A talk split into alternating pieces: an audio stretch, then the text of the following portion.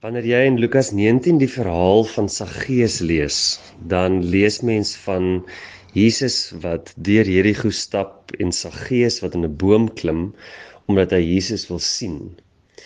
En Jesus wat deur die skare stap reguit na Saggeus toe en vir hom sê klim af uit die boom uit Saggeus want ek wil vandag by jou huis tuis gaan. In hierdie verhaal sien ons die soeke van God om ongelowiges te soek om hulle uit te sonder om hulle op die naam te roep en te sê ek het 'n saak met jou Saggeus.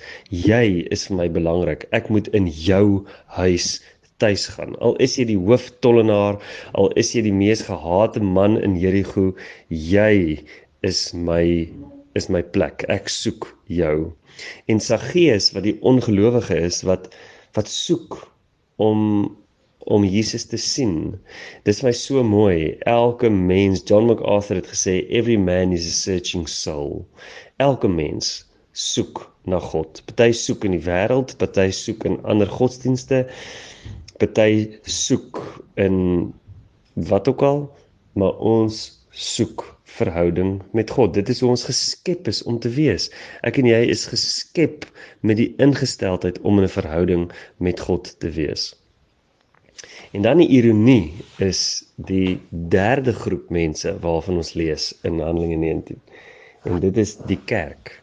Die ouens wat drom rondom Jesus, wat saam met Jesus stap, wat so in Jerigo rondom Jesus drom dat Saggeus nie by Jesus kan uitkom nie. Dat Saggeus nodig gehad het om in 'n boom te klim. Verbeel jou hoe anders dit kon wees dat Jesus deur Jerigo kon stap en iemand na Jesus toe kon kom en sê Saggeus of Jesus hier is my vriend Saggeus hy wil jou graag ontmoet. Hoe anders sou dit gewees het? Die kerk wat die middelman is tussen die soekende God en die soekende Saggeus.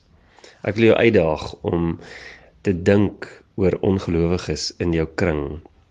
Ek wil jou uitdaag om bewus te wees van mense wat anders dink en anders glo soos jy en om nie hulle te vergeet nie, maar om juis te weet dat hulle 'n behoefte het aan God en toe te laat dat God jou gebruik om juis by hulle uit te bring.